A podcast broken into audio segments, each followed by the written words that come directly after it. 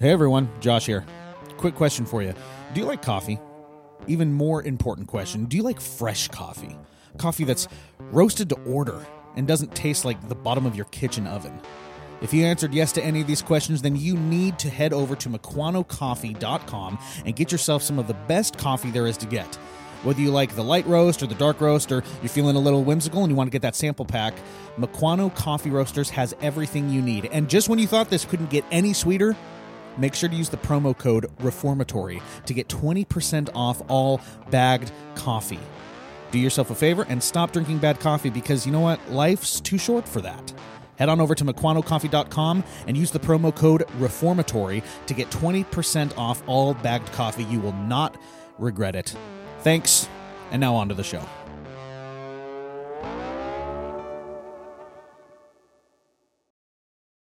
What do you got for me? What's wrong with you people? I got nothing for you. What, what, what's wrong?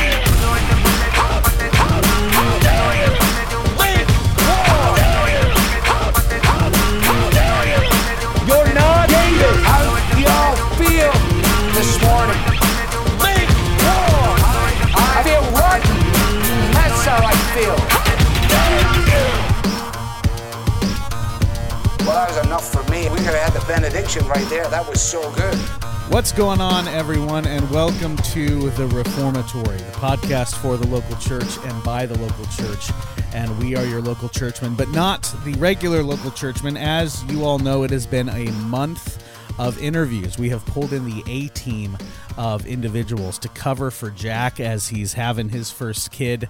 Um, uh, as of the time of this recording, uh, he just had it just a two or three days ago. Baby's doing great. Mama's doing great. Um, so we are very, very happy for that. But we have had an incredible month of interviews, and we are ending with a grand finale. We're ending with a bang. We have Mr. Nick Batzig in the house today. Nick, first off, my friend, let me just say thank you, a massive thank you uh, to me. Or, from me, and as well uh, on behalf of Jack for for covering for him, man. We really, really appreciate you being here. Well, Josh, thanks for having me on. It's great to great to be on with you.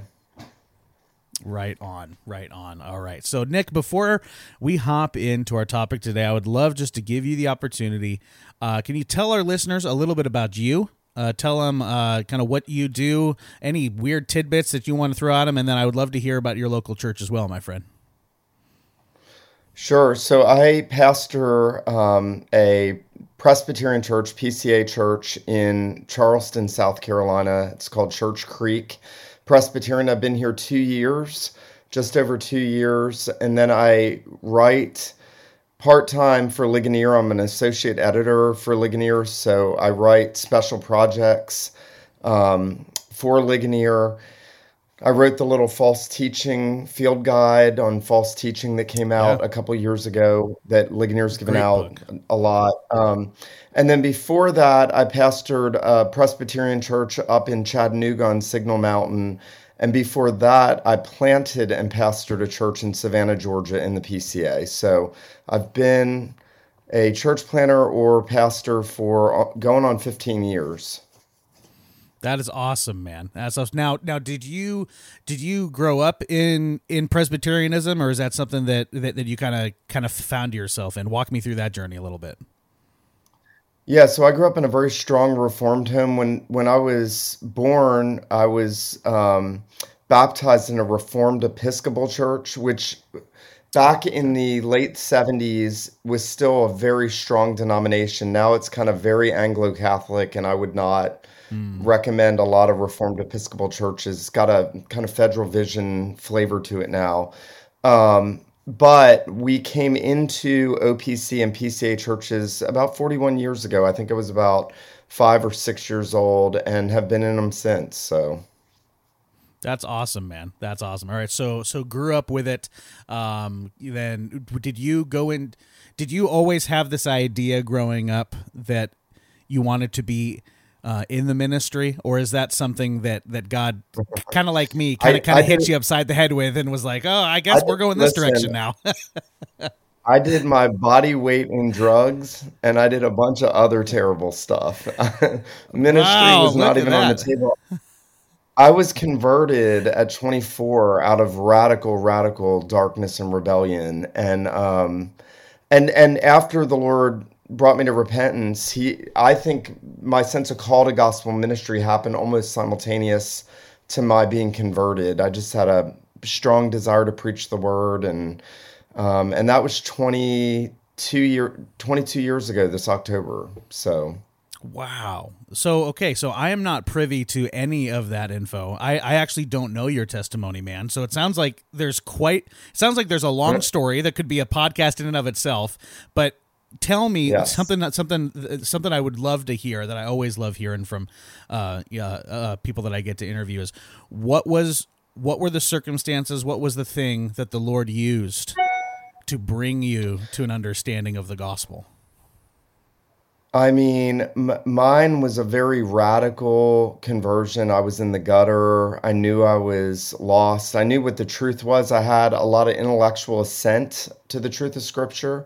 I knew that Christ was who he claimed to be in Scripture. I mean, my, my dad faithfully taught my sister and me. And so all the seeds were kind of there. I just wasn't regenerate. So I knew I was in just incredible darkness for almost a decade. And the Lord used a bunch of different things, all happening at the same time, to just bring me to a place of repentance. So I had kids coming up to buy a pound of marijuana from me the day I was converted. And they were friends from where I grew up in Southeast Georgia. And I'm weeping over my sins. And they're like, What's wrong with you? I mean, I kind of wish I could be a fly on the wall back when all that happened, but um, but yeah, the Lord just I knew the gospel, and He just really sent strong conviction. So Yeah, dude, that that is awesome. That's awesome. Uh, our, uh, I think our listeners know, um, but but so I grew up. My folks ran a residential counseling facility for for drug addicts, right? Um, And uh, um, um, drug addicts, um, alcoholics, uh, girls and women suffering from um, all manner of addictions, eating disorders, things like that. So I, I grew up uh, just kind of surrounded by that culture, by those those individuals, and I gotta say, man, there is nothing. I think I think it resulted in one having having a very soft heart for the addict. I think I don't I don't think I don't think you can grow up in an environment like that and not and not right. Um, but one of the greatest privileges that I was given by the Lord as a kid was to see exactly what you're talking about. These lives that have been just encapsulated in darkness for so long. And some of the mm-hmm. some of the deepest darkness that there is come to an understanding of the grace that is found in the gospel and just the the amount of change that you see almost almost overnight nick is incredible and it's not something that i don't think i i understood in the moment how powerful of a thing that that is and what an impact that has on an individual especially as you grow older and you go into ministry and and and you start experiencing other stuff like that dude like there's i am i it, it, it I mean, it's an people- experience I'll that that, that, that i can't experience. I mean, in the church, after I was converted, it was very common for every Christian family in the churches in which I was a member to bring their kids who were drug addicts to me to pursue them. Um, that that's also a very powerful thing that you know the Lord uses your rebellion in in how others want to position you around people they care about too to give them the gospel yeah and whatnot. absolutely absolutely man it's such a such a powerful testimony to the grace of god and the the the the true change that comes from the gospel so so you have this incredible you know you know this in this this incredible uh you know change in your life. Feel that calling into the ministry. Obviously have you know been a pastor before been church planted before. I would love to hear a little bit about the church that you pastor right now. Um give me give me you know you know two two or three things about the the church where you're at right now that you just absolutely love absolutely adore Yeah, I mean, that's easy. The people are really sweet and are really easy to love, which is just a beautiful thing when you're in ministry because that's not always the case. And I know No, you'll have not. pastors that hear this that know that, and I know that from experience in the past. But um, the people are just they're just really, really sweet, loving people. Um, they're you know the church is growing very healthily on numerically, spiritually. And then this is not part of a church, and so I hesitate to say it, but we do have a really beautiful building we worship in. They built it 12 years ago to look like a 250 year old Charleston Oh man. building. So they really they did it right. Um, it's a 50 year old church, and I am the fourth pastor in 50 years. So they had some guys with some pretty long pastorates.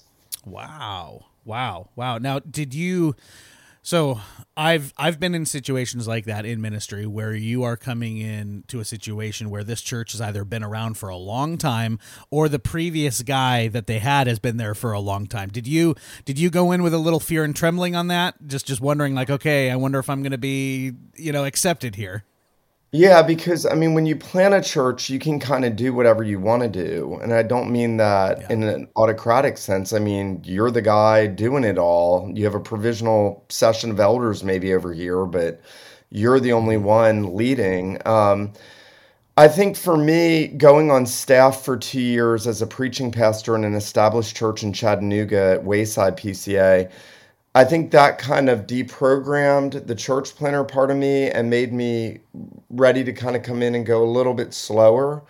Um, and there is some trepidation, but COVID had really, really gutted the church. And so, in many respects, the people were really begging me, "Would you please lead us? We want a pastor to lead us." And they they've been amazing, just in, you know. So I, but I still have that. I mean, I, you know, in many respects, the church two years in is very different than what I inherited two years ago. In other ways, it's the same. You try to keep as much of it, but you know, I'm always concerned about too much change too fast mm-hmm. after a while mm-hmm. people get tired of that so Yeah, sure, sure, sure. You're Now, trying to was strike that church in the balance of- PCA? it, yes it, it's been in the pca for 40 i guess 40 of the uh, 50 years something like that Okay. Okay.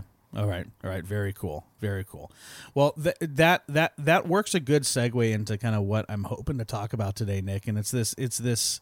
It's this topic of of Reformed Catholicity. Now, for for some of our listeners who who uh, maybe are uh, you know, maybe a little uh, brand new into Reformed theology or things like that, they hear the word Catholicity and uh, the red flags go up pretty quick um, because it has the word Catholic in it, right? Um, so, uh, Nick, being someone who is much, much more learned than I, when we talk about the term Catholicity, or specifically in the context of this episode, Reformed Catholicity, what are we talking about there, man? Can you help kind of kind of guide our listeners along that that trail a little bit? yeah i mean i on one hand i'm not crazy about that as a nomenclature not because i hmm. don't agree with the essence of what we're going to talk about but because different people mean different things when they say that so Sure. the idea of ressourcement, you know, retrieval, retrieving things that the church has kind of neglected. Um, and so, right, the writings throughout all of church history, the early church fathers, Irenaeus and, you know, Augustine, and all through Athanasius and Ambrose and Bernard of Clairvaux, and all the all the guys, and you know, all of that is part of Catholicity. And that's what we want to retrieve as reformed people because that's our heritage. And we're you know we're not reinventing trinitarianism right? Protestantism is holding fast to nicene trinitarianism and chalcedonian christology and all of the things that the church has collectively embraced. Um, at the same time some people use it for almost an uncritical reappropriation of like thomas aquinas you know so so I could say, yes, I'm I'm a Reformed Catholic, and yes, we should read Thomas Aquinas, and yes, there's a lot about his doctrine of God and doctrine of uh, predestination and election that we can value and hold on to. At the same time, uh, he is championing indulgences and purgatory and veneration of Mary and papal infallibility, and so let's let's at least be fair when we're going back and resourcing. One of the things I wanted to tell your listeners, William Perkins, who's the grandfather of Puritanism, he wrote a mm-hmm. book called The Reformed Catholic. And I would recommend that every single person that likes the title Reformed Catholicity would read that because basically what the book says is what do we hold fast to that the church Catholic has always held to? What do we reject? And so mm-hmm. I think I think if we go in on that angle, we should all call ourselves Reformed Catholics because sure. we're part of that bigger church in which the Holy Spirit has been at work since, you know, Pentecost. Right, right, yeah, exactly, exactly, and and we and we've made that distinction on the pod many times that you know there's a difference between Roman Catholic and when we talk about the Catholic Church, like we see in the creeds, right? We're talking about the universal, unified elect of God, right? And it's it's it's it's it's important to have that understanding, especially when interacting with folks within your church, interacting with folks online, and interacting with you know Christians who are in different denominations than you, come from different streams of of of of theological belief and that that we have a set standard of essential truths that we need to believe in. And then things under that that we are allowed to have some some divergence um, it's very important that we don't lose the forest through the trees that even in that disagreement right? Even you know take take you know reformed presbyterians and reformed baptists right? There is so much so much agreement theologically on uh, you know the importance of you know t- uh, uh, pure doctrine uh, confessionalism covenantalism right? Uh, a good church structure. Like like there's so much that we agree on. But nick i don't know i don't know if it's the same with you man but i i at times can grow pretty discouraged when i look around. And and it's always it's always in the it's always in the places that it, that that you know it just seems are bred to cause trouble, like social media and the Twitters and the Facebooks and all of this stuff, right? Uh, I think there was a comedian, I don't know who said it, but you know his opening thing was you know twitter's not a real place. Like we, we need to remember this. Like twitter twitter is a is just a subsection of reality. But nick when i look at stuff like like twitter or i look at social media or even you know different books people will write or articles or even conferences and things like this man I can grow discouraged because I see such a desire, and it's it's not even it's not even a consequence. It, it almost seems like it's an active desire to have such focus on the things the and often the very minute things that separate us instead of understanding like look we have been given a task by Christ to bring as many souls into the kingdom with us as possible and it's we're going to do that better and more effectively if we are focusing on the unity that we have.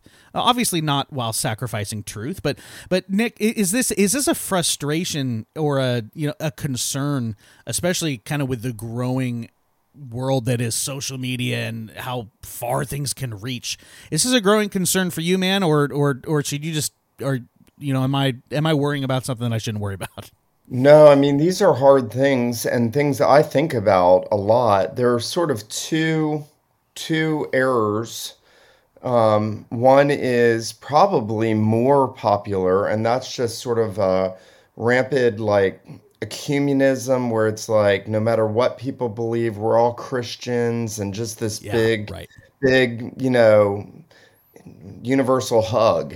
And then hmm um, on the other extreme, you have you know, very sort of jacked up, you know, um, guys that just want to divide over everything. and it, it Yeah. feels a lot like justification by knowledge that because they have to Mm. be right on this, they're going to separate from everyone.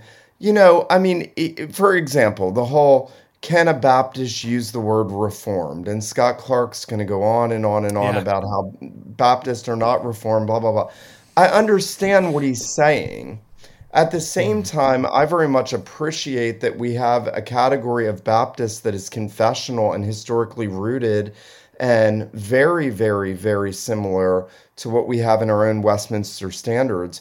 Also interesting to me, while you know the covenant sign matters supremely, and we should obviously care, and that's why we're in respective ecclesiastical fellowships mm-hmm. where we can believe and practice those things.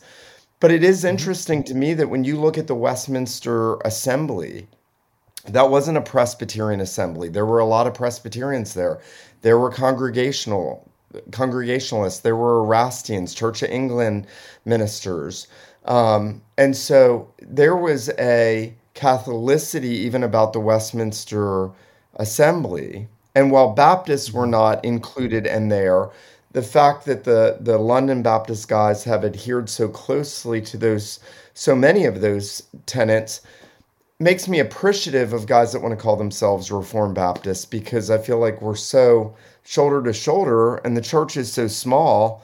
Why would we want to divide and pick? I mean, I want to have the best mm-hmm. relationships with guys that are that like minded as possible. Because there's a bunch Man, of I- wacky oh, stuff oh, out yeah. there, and I don't want to have fellowship with so much of what's out there. Yeah, that's a I, I I couldn't say it any better, man. And that that is a that is a that's a tune that I have been trying to sing for such a long time.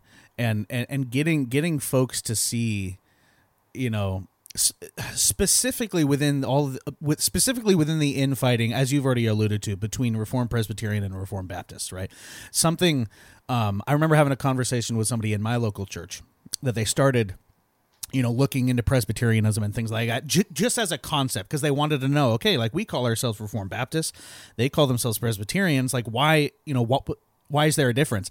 And I remember having the conversation with them, and they came up to me and they said that they were shocked. They were shocked to find how much they agreed with Presbyterian mm-hmm. theology. Obviously, up to the point until you guys start start dunking babies, right? But they're like, they're mm-hmm. like like we agree so much and i and i told them i mm-hmm. said look he, he, here's here's what we need to understand me as a as, as a reformed baptist and you know i i appreciated what what you said at the beginning and that you know there are baptists that are you know trying to and and trying to hold to these confessional values that we have in our history right? And we see the importance of that. Um i said i have so much more in in common theologically, scripturally, yeah, practically with a Reformed Presbyterian than I would a Baptist dispensational.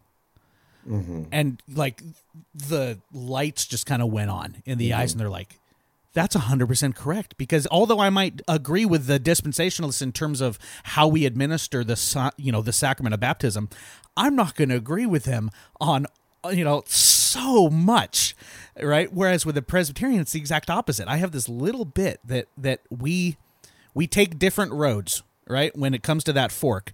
But everything leading up to that, man, it's just like, yes, agree, agree, agree. I'm shoulder to shoulder with you. And I, wish people would focus on that more. You know what I'm saying? Yeah, I think one thing that would help your listeners is to is to commit to being someone that sincerely and thoughtfully tries to understand why others believe something different on mm-hmm. Any given issue. So, baptism obviously since we're talking about it you know i i had some of my best friends as a brand new christian were very outspoken calvinistic baptist guys. And they pushed me mm-hmm. and pushed me and pushed me to the point where i thought i was a reformed baptist. What what i wanted to do was i wanted to study the issue so thoroughly that i would be convinced absolutely by scriptural you know exegesis and all the arguments, the biblical theology, everything that that I'm going to be convinced. And as I did that, I ended up embracing more of a historically covenantal view of things. At the same time, it also made me realize how difficult issues can be. a lot of mm. times when I hear guys that are real jacked up, or they're making what seem to be true, but they're actually really skewed caricatures of other groups. I, I usually Yeah. think that's a person who hasn't studied very much this issue, and that's someone that thinks they know a whole lot more than they know. Hmm. And I mean, you know, I was a little bit surprised at Mark Dever's thing floating around there on Twitter where he was trashing Paedo Baptist. I was like, it was just I saw that. so yeah. not well done, in my opinion. now, you know, John Piper, to his credit, and I'm not a huge Piper fan. I've listened to a lot of them, but his sermon on Romans 4:11, he basically sets out how Presbyterians and other, you know, covenantal Baptist would would go from circumcision to baptism and it was i mean and give it to the children from abraham and he he mm-hmm. explained it and then he mm-hmm. said and i think they're wrong but i actually remember Yeah, thinking exactly. i have a lot of respect for a man that's going to at least try to accurately present someone else's view yeah, exactly. so i think if more exactly. people did that if more people did that they would be more compassionate in their in their disagreements and they would be more apt to want to work together the other thing i'd say is i mean it's a no-brainer that reformed presbyterians and reformed baptists should be working together the kingdom's so small people have to stop being so territorial people i. Oh, i've yes. had it i Yeah. wanted to i was going for the gold ring in my 30s and now i just want to Hmm. connect with other like-minded pastors and labor together and Yes. we've kind of seen that in Charleston and are seeing some more of that, I hope. So I think, I mean, I love this subject because I think it's super important. Yeah, no, dude, I'm with you 100%. Like, I, I think, you know, you keyed in on one of the most important things there is that we have all this disunity when people, one, don't do their homework, and two, care more about winning the argument than they do having unity with with the person that's across from them right and i'm in a i'm in hmm. a you know i i i thank the lord for the kind of way that he brought me into reform theology because it is it is pretty I I think it's unique, at least in the way that I jumped. So so I was raised uh, Baptist uh, uh, dispensational, right? Uh, came into kind of an understanding of Calvinism, kind of through my folks. Um, they they would put on the TV, they put on John MacArthur, and then they would put on R.C. Sproul. Right, those those were the two the two that they put on, right? And I I immediately gravitated much more toward towards Sproul, uh, just because of just the way he communicated and just just just the entire the entire Papa Sproul package. You you just can't beat it, right? Um, but I came in to Reformed theology through Presbyterianism. Uh, I ended up working at a Presbyterian church with a very faithful, faithful Presbyterian minister. I still love him dearly. Talk to him to this day, and he is the one you know that the Lord really used to introduce me to covenantalism, to introduce me to confessionalism and things like this. So I was, you know, for the first year, maybe year and a half, two years within my, you know, journey there, I was a Reformed Presbyterian. I believed it all, you oh. know, and then I started digging into confessionalism even more, and then and then I heard this thing about Reformed Baptists, and I was like, wait, okay, what's this, you know? And I looked into this, so. Mo- most of the guys that I know go from Reformed Baptist to Presbyterianism. That's that that's the popular route. I went the opposite way. I started in Presbyterianism and then jumped over to Reformed Baptist, and he's never he's never let me live it down. Um, I've, but- I've only known but- of one other person that did that, and he's one of my best Really? friends. He's one of my best friends in the world. He was in my wedding. He is a Yeah. pastor of a nine marks type Baptist church, but he pushed me deeper toward pre- a Presbyterian view of baptism before he switched. And I'm always like, dude, you were the one that helped me understand that better. oh, I bet he I bet he loves that. I bet he loves it too. He's like, dog He's got it. He's amazing. He's a good dude. I know, but but the, the reason I bring that up, one because it's a funny story, but two, it it the Lord. I'm very thankful to the Lord for that because it has resulted, I think, in me being able to have a relationship with my Presby brothers and sisters that otherwise I might not be able to because I I understand where they're coming from, right? And at the same time, I find myself defending Presbyterians uh, from, from from Baptists who are like, well, they you know they just believe that their kids are saved and they just believe all these things, and I'm just like, you look, here's the thing. So much so much of the critiques that we have against each other just like you said nick are born from ignorance. Is because we haven't like we haven't done the due diligence. And if we would just take the time take the time to dig into it right we would see how much we have in common, how much unity and joy that can be there. Even though we might disagree on an application of a sacrament, we both agree the sacrament's vital. We both agree it's biblical and it must be administered, right? And Nick, I can't tell you how many times, how many times I have had my quote unquote Reformed Baptist card taken away by uh, other individuals because I would agree with going to, uh, you know, a friend's pedo baptism service if they introduced me or if they invited me. Right? I don't I don't agree with pedo baptism theologically, but if my Look- friend who is a Presbyterian invited me, like I out of love because I love that person. Right? And and just man, just even that thing, it just seems like that rocks so many people's world. I know. So I, as a Presbyterian pastor, have to go the other way, and I have to work with a large constituency of Reformed Baptists in every congregation I've served because they can't find a good London Baptist church like what they're looking for. Yeah. So they come to us, and Yeah. we we don't treat them, you know, any differently. And I make clear to them what we're going to teach, what we're going to practice. You're not going to like this. Please don't cause problems but otherwise. And you know eh, when one of them wants to baptize their child on a profession of faith i can't dunk them just because of the vows i took to do baptism a certain way in our denomination.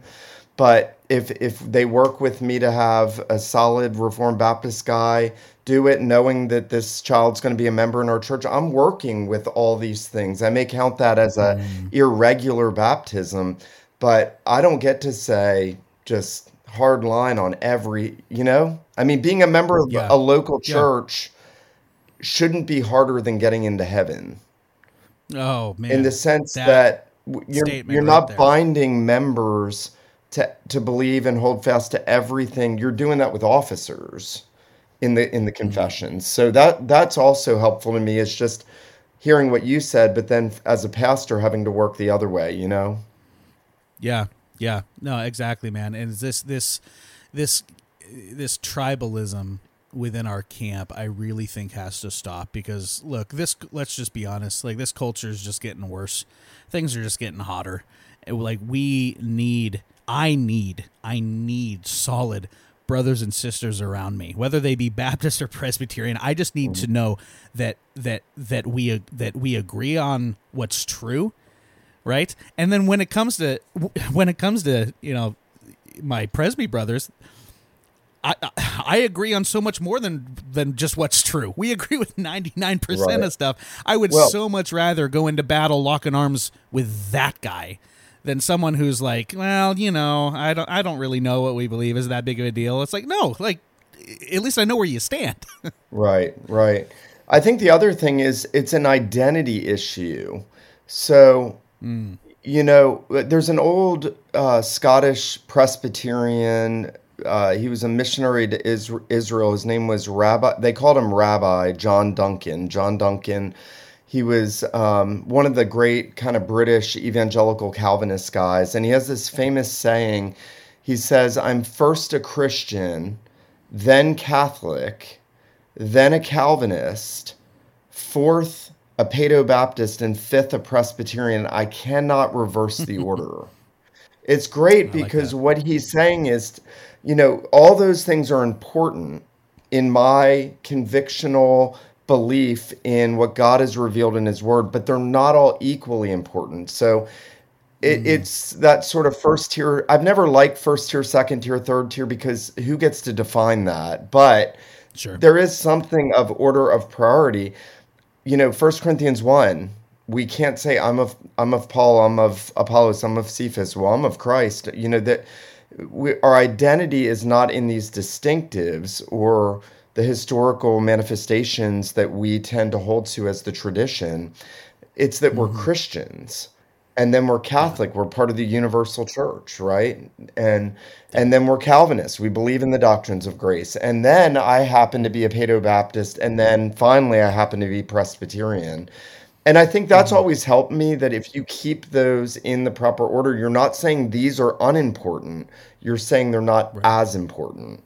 And then that Yeah. means I can work with guys who have those first three things, but then they don't want to give the covenant sign to the children and they don't want to have a Presbyterian government. And we can have real debate, but our unity is in Christ and in the triune mm-hmm. God, not in our ecclesiology or sacramentology as important as they are.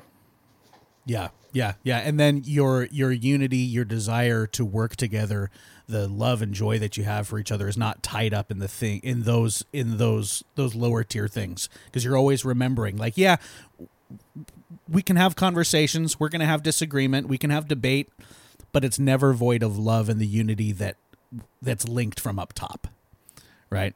And just having, l- you know, let me give you- is so important I, I just got to give this one thought because you know the Mm-hmm. SBC is just such a massive thing, and it it just Sure. sort of dominates all the the social media world and whatnot. And I was thinking recently, you know, why every year as it comes up on the convention do I care so much? Why, if I Mm-hmm. have no direct links with the SBC, do I care? Well, I care because it's a manifestation of Christ's kingdom. And so when I look on at that, I can say, well, I don't want to be SBC, and yet I can acknowledge that's a that's a manifestation of Christ Church. And so we should care about those things, you know? Yeah, no, absolutely, man. I am I am with you on that 100%. I'm not SBC. Uh, I'm not PCA. Like I'm not EPC, right? But when I see major things happening in these denominations, I have people that I care about deeply that are in these denominations and it affects me because I know it affects them. And I love them dearly and I love them deeply. It's not because I'm worried about a denomination that I'm in. It's because these friends of mine that I lock arms with, that I love and that I cherish, they are going to be affected by these things. Right? So I see my, you know, friends that are in the SBC just pulling their hair out like eh, wondering like what is going to happen here, right? I see my friends in the EPC or the PCA kind of doing the same thing with different changes that are happening in your guys' denomination, wondering like what's going to happen. And I pray for them and I worry for them and I and I and I want them to know that, you know, that you know, no matter what denominations do, the unity that I have with them, the love that I have for them, it doesn't change because it's not based on a denomination. It's not based on on on you know what what what type of you know organization is on our paperwork. It's based on the unity we have in christ.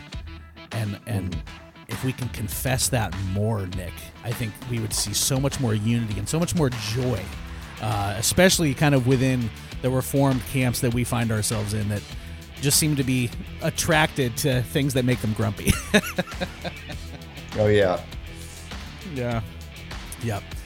Well, Nick, my friend, there is so much more that could be said, so much more that probably should be, but uh, we we are about at time. I would love to get uh, a bonus ep with you, my friend. I'd love to kind of kind of dig into get, dig into the real Nick, the Nick behind the behind the camera, behind the pulpit. We talk about music, movies, food, TV shows. Just just we're gonna get into. It's gonna be Nick uncensored, but it's only for patrons right? So you all have to head over to Patreon to get that good stuff. But uh, uh, Nick, my friend, before we close out, a massive, massive thank you for being on the podcast, man. Uh, just really, really appreciated your words and really. Just really thankful, just that there are other like-minded guys like you that are trying to trying to strive for the same thing that, that we are on this pod. Thanks, Josh. It was great to be on. Awesome, awesome. Well, Nick, before uh, we get out of here, uh, kind of want to roll out the red carpet for you. Tell folks kind of where they can find your stuff. Uh, you know, anything that you write, uh, any podcasts that you're associated with, pretty much anything. Just just go ahead and let listeners know where they can find you, man. Yeah, I, I've written a lot that can be found at ligonier.org and at the Table Talk magazine website, which is a separate site. Um, I have a ministry site called Feeding on Christ. It's feedingonchrist.com. and uh, the church is church-creek.org. Churchcreek.org. Right on, right on. All right, listeners, well, head on over there. Go go find Nick. Pick up his stuff. I've read a lot of his stuff, and you will be blessed just with the just with the content that's there. It's very encouraging. Um, we are on all the socials, folks. At Reformatory Pod, you know you can find us there. Uh, make sure to head on over there and leave us any likes and reviews. We really appreciate that. If you're on Apple or Spotify, I think you can rate the podcast, review the podcast, all that good stuff. We would definitely appreciate it. Head on over to Patreon. Sign up for a five dollar holla if you want to hear uh, Nick to. Uh, you know spill spill his guts over there. We're gonna ask him some real real probing questions. It's gonna be really really amazing. so we thank you guys for listening, and we will catch you on the next step of the Reformatory.